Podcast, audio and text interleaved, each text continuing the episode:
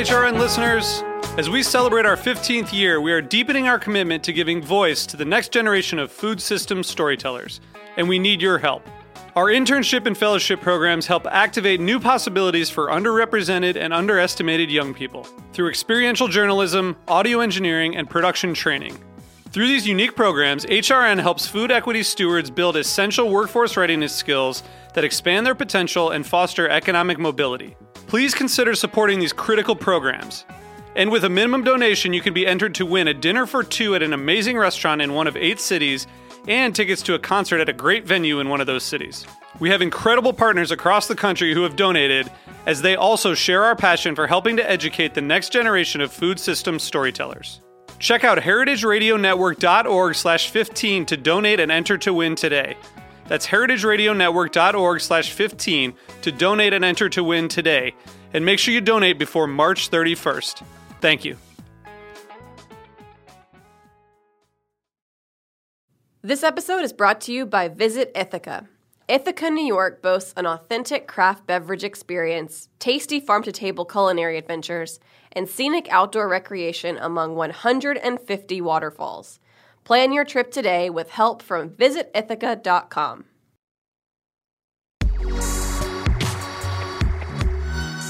Hi, this is Lisa Held, host of The Farm Report on Heritage Radio Network. Each week, I record my show because I'm excited to bring you, our listeners, the most important stories about how your food is produced. At this critical moment in time, stories about how and what we eat are more important than ever. I am so honored to be a part of the HRN community of hosts telling those stories. Whether that means hearing from farmers about using soil health to sequester carbon, giving marginalized groups a voice in the industry, or just bringing people together over a good meal. This year, HRN is celebrating its 10th anniversary, and we need your support to keep food radio going strong for the next decade. Join the HRN community today by becoming a member. Go to heritageradionetwork.org slash donate right now. You can even show some love for my show by selecting the Farm Report in the designation drop-down menu. Thanks for listening to HRN.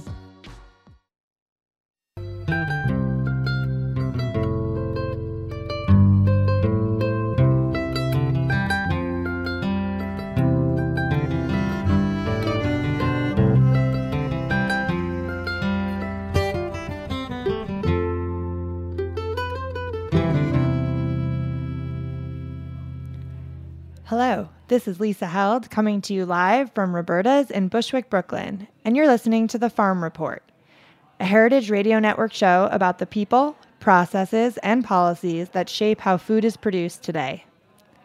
So today I'm talking to Meriwether Hardie, the Chief of Staff for Bio-Logical Capital, where her work focuses on developing new models for regenerative agriculture, renewable energy, and climate positive land use.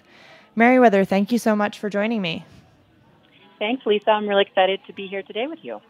Um, and you're based in Colorado, is that right?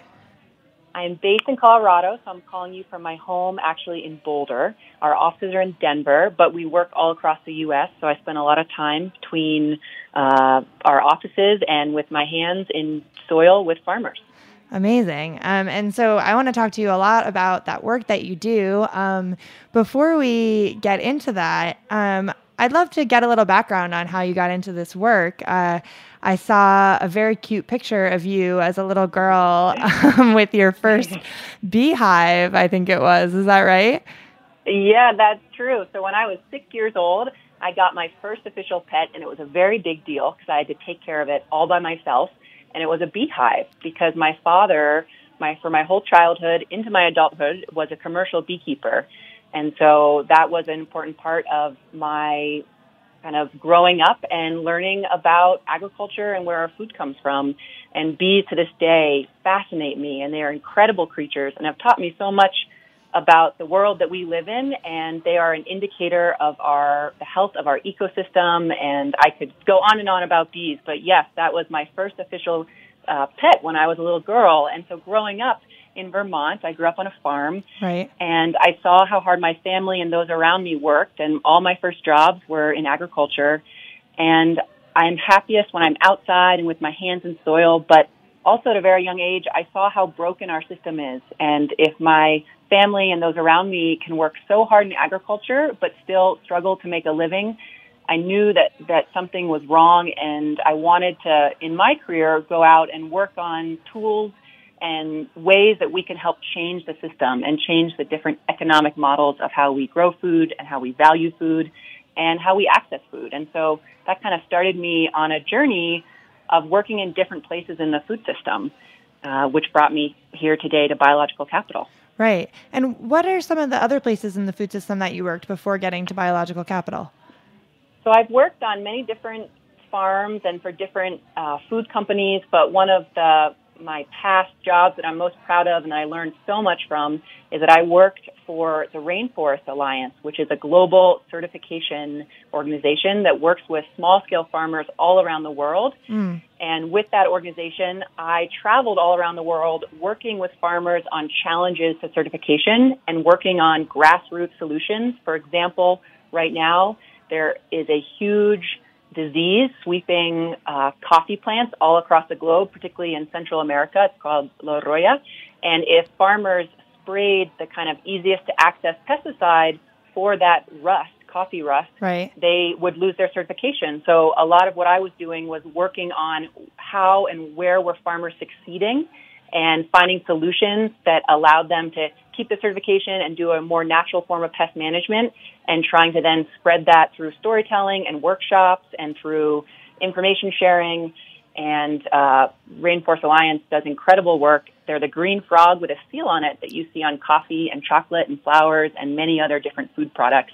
Right. Uh, and it was, for me, a really important part of my own education because their philosophy is we can't ask farmers to take care of their land or expect them to take care of their land or to not cut down trees or other forms of short kind of gaining short-term capital if they can't put food on their table. So how can we help farmers be better business people so that they can help think about longer term the health of their land and really work to pass it down to future generations. Right. And that's that's I mean I might have to have, have a whole other conversation with you sometime about um, Rainforest Alliance because it's funny. I, you know, I've seen that seal and I don't know a lot about it, and it, it does seem to be a little um, less well known compared to you know, say organic or um, even fair trade. Um, and it sounds like um, a really some really incredible work they're doing. So another time we'll get into that. Another but, time, yes. um, but I want to talk to you about more about what you're doing now. Um, so Bio-Logical Capital. Um, what does the company do? Can you give us a little bit of an overview? Yes. So we are a land use and land investment company, and that means that we design and implement regenerative versus extractive land use models for how we grow our food, how we get our energy, how we build human habitat, and how we protect land. And if you look back at our industrial evolution it was really focused on extractive land use models. So build as quick as you can and as cheap as you can. And in agriculture, that was, of course, monoculture. Mm-hmm. So specialize in one crop, grow as much of that crop as possible year after year. And our culture is still pretty addicted to these extractive models. Yet, as we demand greater yields for the land without replenishing the nutrients we extract, we're, of course, now seeing the impact of these actions. And so, Bio-Logical Capital is really focused on putting more into the land than we take out and making a profit while doing so so that the models that, that we're using are scalable and viable. And for me, for working in the nonprofit world for many years, I so dearly believe and, the, and in the importance of the tools that the nonprofit world brings us, but I also grew pretty disheartened of just looking at how fat, what a food crisis we are in and how most of the world is not aware of it yet. And so I wanted to work from a different sector to see how could I scale faster and work with tools and really work on the economic model of, for me, my personal passion of regenerative agriculture. And so Bio-Logical Capital, we have some case study projects that we've chosen very carefully across the U.S. in areas where we saw great potential to create a holistic uh, fully integrated regenerative agriculture operation and where we knew that we could work to prove the model of the kind of return on investment of regenerative agriculture.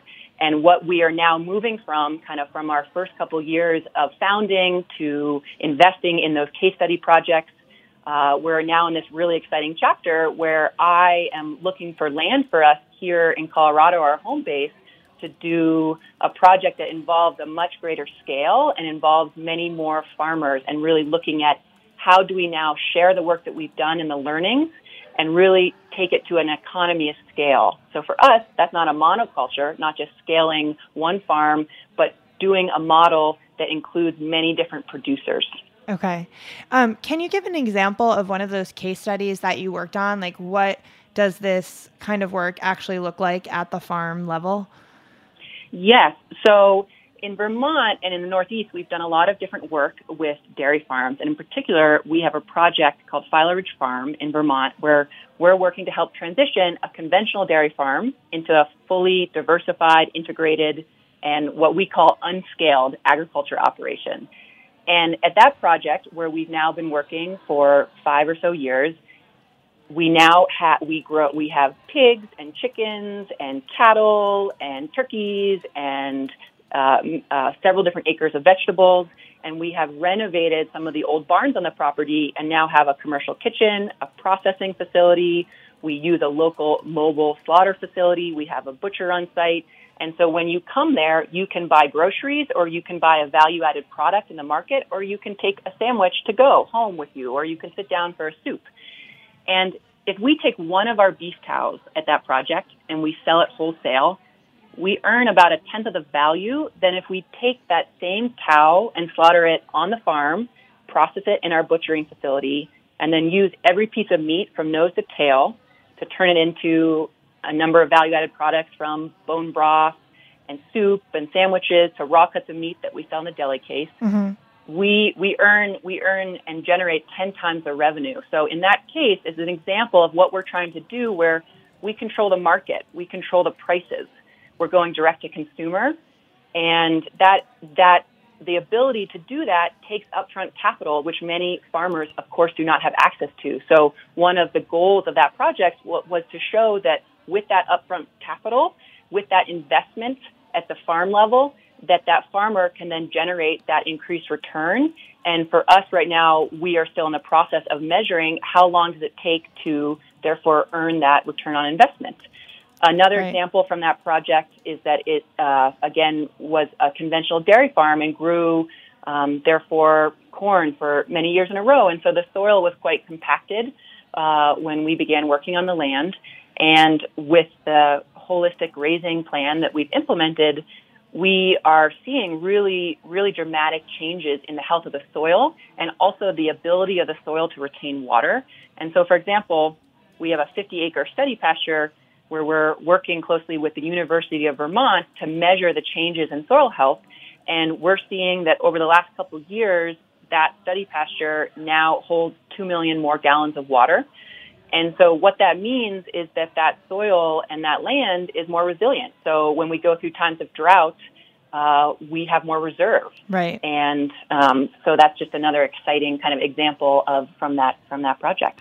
Right. Yeah. No, that that's that's really interesting, and um, the the economic model. I mean, you know, you mentioned even with your work with Rainforest Alliance, it's sort of focusing on how how this works um, economically for the farmer, and um, the fact that they're making 10 times the revenue is incredible um, but obviously it does require so much upfront capital to to um, get a project like this going where is that investment coming from and you know in terms of like creating a model like this, will other farmers have access to that kind of capital? So we finance our projects like many other small startup businesses with private investors. Okay. And when we raise capital to work in a new landscape, we, we find the right fit investors for that landscape who fit with our goals. And we create a unique financial framework that fits the environmental, social, economic goals of all the parties. And we, we are not a registered investment right now. We hope to evolve our model to have a publicly traded fund or other investment vehicles that anyone can buy into uh, in the future. And I think we're a couple years away from that still because right now what we've really been focused on is those case study projects and proving the model. And now this next step is to do a much larger scale project that benefits uh, a much larger group of farmers in more of a co-op style. And so, um, uh, our kind of, if you think of, for example, uh, REIT or the real estate investment trust that were created in the 70s mm-hmm. to create a real estate vehicle that anyone could invest into at any investment level, we want to pioneer a similar model for regenerative agriculture. And right now, there are some really great groups alongside us working on different forms of how do we get more investment to farmers and to support regenerative agriculture. And I, you know, the field right now is still a very new field. And so there's not a very established way of doing that. And so our approach to do that was to prove our model and then to kind of expand um, how that capital is accessed and how we raise funds and who contributes. Right. I mean, it's it's such a fascinating realm. You know, I I think about this a lot. There's there's a lot of companies now doing impact investing and um, you know sort of putting their money in this place where they want to help small farms or regenerate soil, but I also just see so much capital going into um, commodity farmland and then especially like ag tech operations, like the huge hydroponic farms that um, can sort of pump out leafy greens in a controlled environment um, very quickly. Yeah. Um, I, I guess I'm curious, like, can investment um, operations like Bio-Logical Capital make an impact compared to how much money is being invested in other parts of the food system? So I, I think we have a long way to go, but yes, I very much believe so. Mm-hmm. And I think that, that part of that is that we, we can't be doing this one landscape at a time or one farmer at a time. And I think that that's where the working with many groups of farmers and also for us, I believe that in the future, our most successful kind of um, metric is if other people are copying what we're doing. Mm. I don't want to be the only group doing these types of projects, but I want to continue to be able to share what we're learning, the mistakes we make, the successes, and share the different metrics that we're using because I hope that and I believe that we will get to a point where this this case is so obvious, especially in terms of different environmental and social health of the, these different projects, that uh, many different people are adapting, and that it's the new normal. But we have quite a bit of work to do to get there. And I think you're right of just thinking about yes, there's a lot of uh, funding right now going into large scale conventional ag, but but those projects are also unfortunately, just for the people who are behind them, they're failing. They're mm. the, the yields of those projects are declining. Uh, we're losing biodiversity. The food quality and nutrition is declining. There, there's a stat that there's as much iron in a single apple in our grandparents' era as there is in three apples today. And there's right. there's more and more good data on showing the link between regenerative ag and nutrition. And we're doing a lot of work along that to help show the business case. And so I think that there's a lot of studies and support that will continue to come out of looking at the definition of regenerative ag and how do we quantify that and reward and incentivize and support the farmer in order to transition. Right. And so do you think it's um, when you're making a case to investors for this kind of project, is it more about convincing them that actually maybe this makes more business sense in the long term? Or is it you're just you know going to investors who ha- are looking to invest in projects that have a beneficial impact on um, the food system and the planet right right now we work with both types of investors but mm. i would say that everyone we work with really adamantly believes in supporting a different model of food and agriculture and so what you said on your first point of yes very much so one of our talking points is that this type of farming is more resilient and, and actually more secure and less risky. And it takes investment in order to help the farmer get there. Uh, but that there's very much, it's a very clear business case for us. But right now, with the size that we are at and the types of investors that we choose to work with, we are very much working with very progressive uh, investors who really also believe at the bigger picture of the need for this work. And one thing that does excite me is that the market is still forming, but there are a lot of people that are really interested in supporting regenerative agriculture and that don't know how. And that's why I think also putting together these different vehicles and funds is going to be really important so that people can support and participate at different levels, especially as the business case becomes more and more clear. Right. Okay. Um, we have to take a quick break. Um, when we come back, um, I want to talk a little bit more about the concept of scale um, and then also um, get into um, what you'll be talking about at Slow Food Nations this month. Uh, Wonderful. Uh, we'll be right back.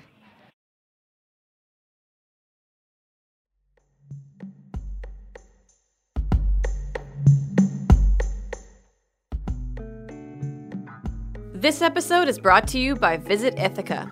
Located in New York's Finger Lakes region, Ithaca boasts an authentic craft beverage experience, tasty farm to table culinary adventures, and scenic outdoor recreation. As the saying goes, Ithaca is gorgeous. The city is home to 150 waterfalls and gorges sprinkled through its downtown and sloping hillsides. State parks and acres of natural lands offer outdoor recreation for every level of enthusiast. Come stroll among the cool ravines, scenic hiking trails, and natural vistas. Ithaca is home to Ivy League Cornell University and Ithaca College, resulting in an influx of new cultures, new tastes, and new energy every year. There's so much to explore, from art galleries and museums to unique attractions like the Cornell Lab of Ornithology. Ithaca sits at the heart of a blossoming heritage and craft cider industry some of these delicious ciders can be bought in market, but many of the most unique varieties can only be experienced with a visit to Ithaca and this great cider region. Go to visitithaca.com to get inspired and plan your trip today.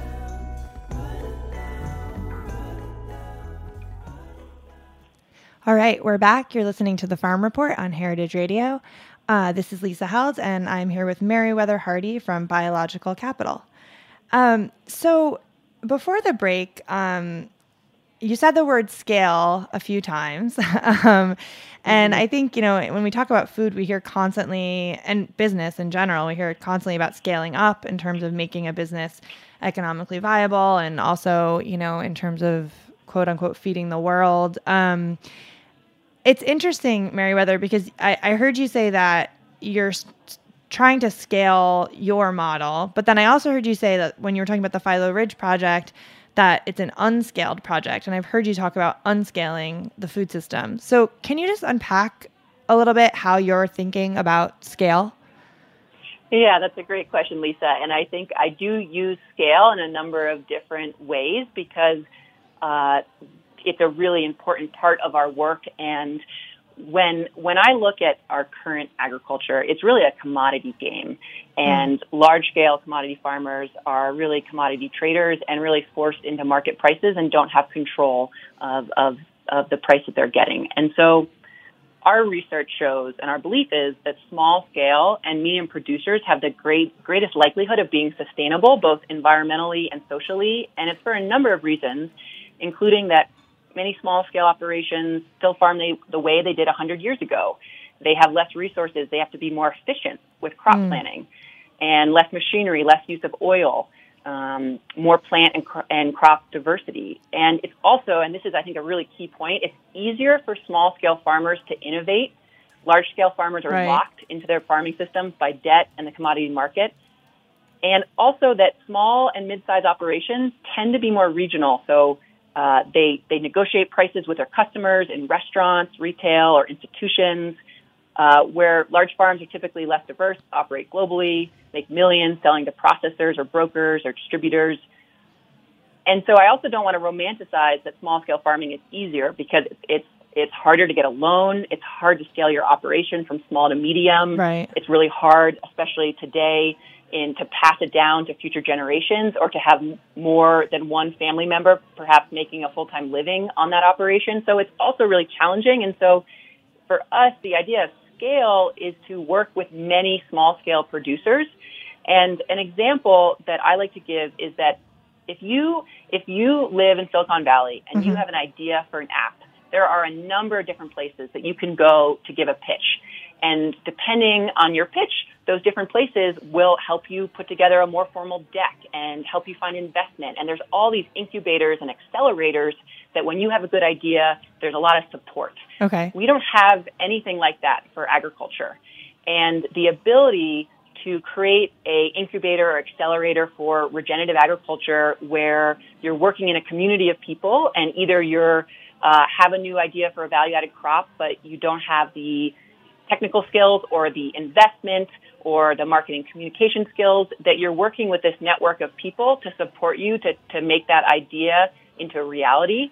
Um, for me is a really compelling part of thinking about why to bring together many small producers or for example if you're living in a community where where that there is that network you can grow the raw product, but then sell it directly to someone else in the community who perhaps has the expertise or the interest to take that product further up the value chain. Right. So, so scale is about, for me, the importance of supporting healthy practices and a diversity of different producers in order to get to that larger scale. Got it. And I mean, it sounds like, you know, when you talk about the efficiencies of small and medium sized farms and um, how they can innovate, it, it sounds like you're saying at the farm level that scale is not necessary to make an operation economically viable, in your opinion. Yes, I think I think that increasing just the growing of one crop is not is not the type of scale that we're talking about in right. order to increase the economic viability of that production. To me, we we have uh, a diagram that we've created that we use in a lot of our communications that we we call the food pyramid, where there's three different levels, three different tiers. At the very bottom level is if you're growing a raw commodity crop in a perfect year where there's great weather, the the markets are stable, you earn about a four to six percent return on that on that crop. Okay. Very hard to make a living on that, obviously. As you move further up the triangle, you go into more of the product aggregation and different kind of washing and packing, cold storage, sales, brokerage, distribution. You earn about a 10% return if you are working in that kind of section of the food pyramid. Right. As you go to the top of the food pyramid with the value added products, and it's really where, where the different groups who directly touch the consumer, so whether it's a market or a restaurant, you earn about a 20 to 25% return. And so what our projects try to do is to vertically integrate and to bring all those different levels of the pyramid onto one landscape so that either a single farmer is growing the product and then taking it up the value chain and selling directly to consumers or a restaurant or that that there are multiple people, multiple stakeholders involved in that same project where one person is growing it but another person is uh, putting it into a value-added product or creating a, a restaurant. Right. Yeah, that makes a lot of sense. all that value. Yeah, yeah. they're just ca- essentially allowing the farmer to capture way more of yeah. the food dollar. And then again, it goes back to the question of, or the, the issue of it takes investment in order to have the infrastructure to vertically integrate and allow allow all those kind of to cut out the different middlemen, middle women, and do that all in one landscape. Yeah, and how did you how did you find like the projects that you've worked on so far? Did people come to you, or did you identify projects that would would work really well to transition like this? Like you know, you mentioned the dairy farm in Vermont, and I know you've done some work in Hawaii. Like, how did you decide like okay, this is a, a place where this would work really well as a case study? we had we had to initially be careful about where we we put our uh, our initial investment and time and energy and passion, and we chose ecosystems that we knew could produce uh, food and that had clear markets, but that for different reasons also had major challenges. So dairy farming, particularly in the Northeast, is really struggling. That yeah. was a very both compelling uh, case for us, but also one that felt really important to be part of and be helping find solutions to. And also, for example, in Vermont, you have a very clear market of people really support local food. And you also have the nearby markets of Boston and New York, which help right. drive the agriculture community of the Northeast.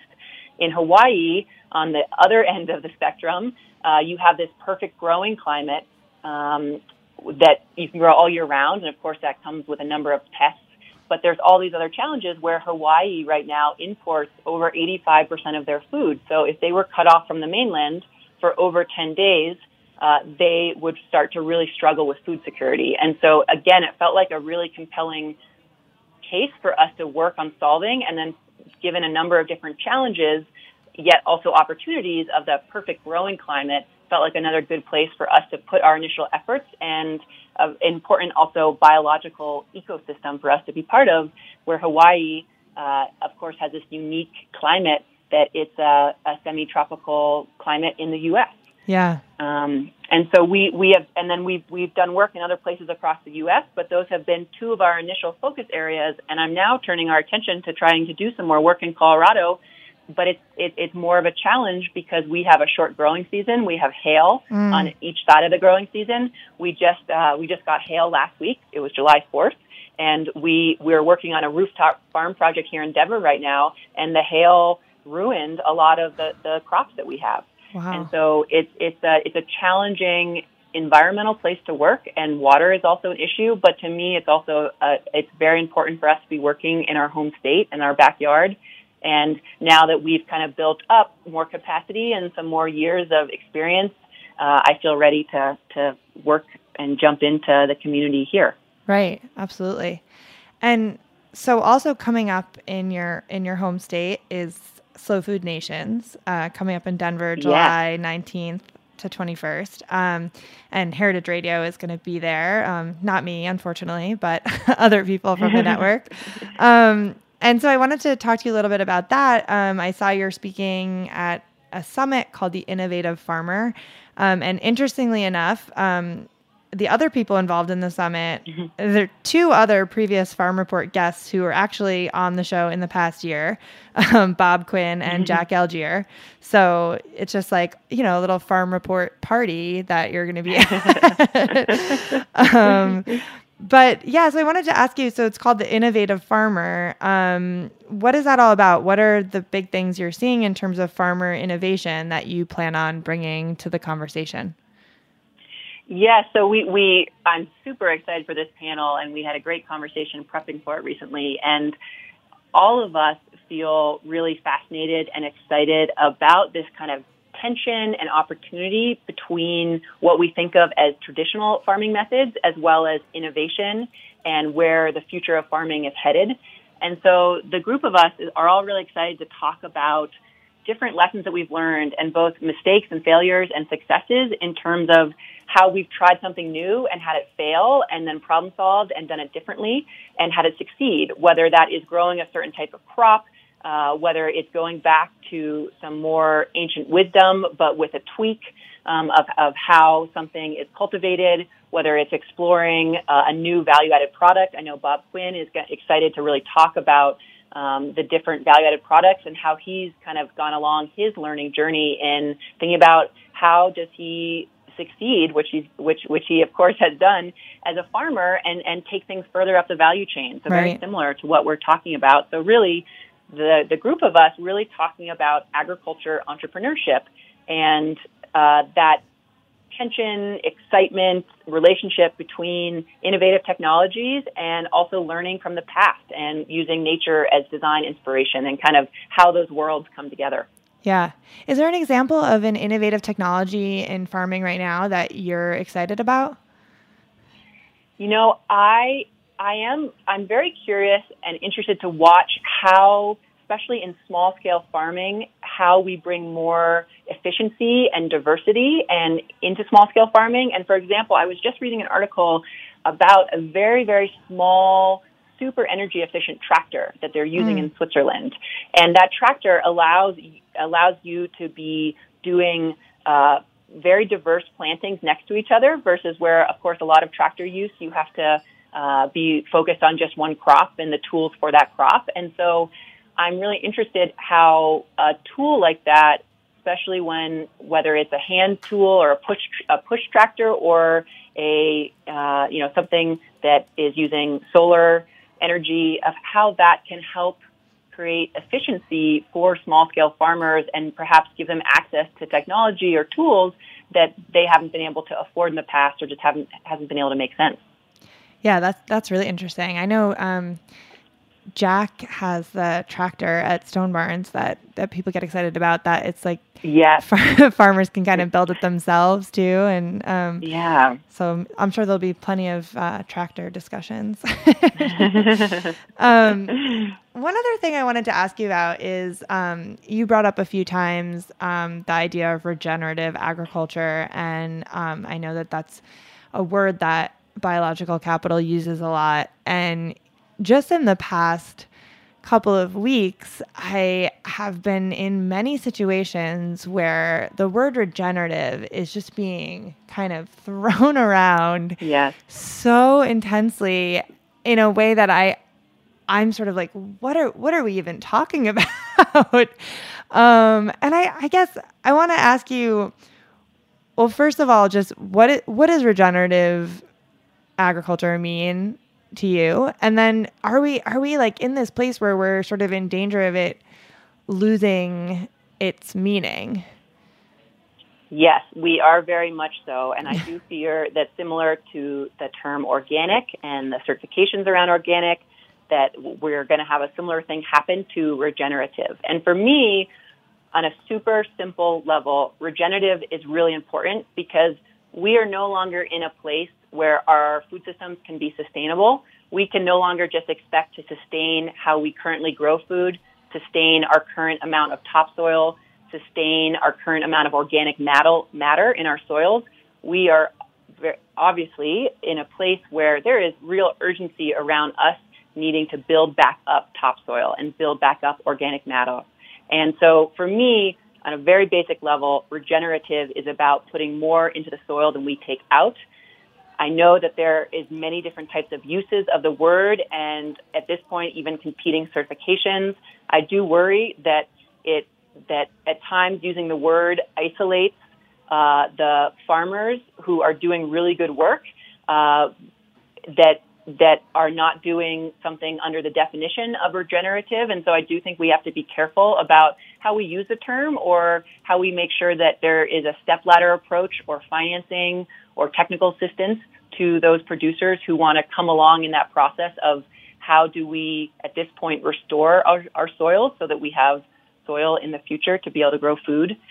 Um, and so it's, I think it's a really interesting time right now with that word. And I think even what I've seen happen the last year, and I think what we'll see in the next year is a continued evolution of how the word is used. But I hope that more of us using that word can get together to be on the same page about both defining it, but then using that step ladder approach of helping to include others in that definition who need support and help in order to get to that place of using those practices.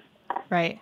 Yeah, that makes a lot of sense. It's it's just crazy to me how quickly this happened. Like I, I feel like yeah. you know, it's it's the organic has kind of evolved and and people are question often, you know, sort of how strong, what the word me, it's used in a lot of different contexts now. That took like, it seems to me like a really long time. And generative, I feel like I just like maybe heard it for the first time two years ago. And all of a sudden it's, it's just kind of everywhere. It's like things just move faster now, I think, just with technology and, um, but, but yeah, I think, I think just having, having people define it more and more, um, like you said, is is definitely just kind of going to be important. Yeah. um, hearing you hearing you describe in a really simple way what it means to you, like you know, it it, it means that we have to rebuild the soil that and the system yeah. that we can't just sustain yeah. it. I think that in it on its own is really helpful. You know.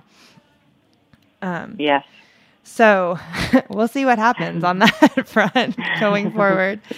Um, well, we have to wrap up. Thank you so much for coming on. Um, if if people want to hear more about Bio-Logical Capital and, and find out more about your work, um, where where would they go? Yes. So our thank you, great question. And our website is just www.biologicalcapital.com. And I also uh, people can be free to email me as well. My email is m Hardie, H-A-R-D-I-E, at biologicalcapital.com. And I hope those listening who are able to are able to come participate in the Slow Food Nations conference.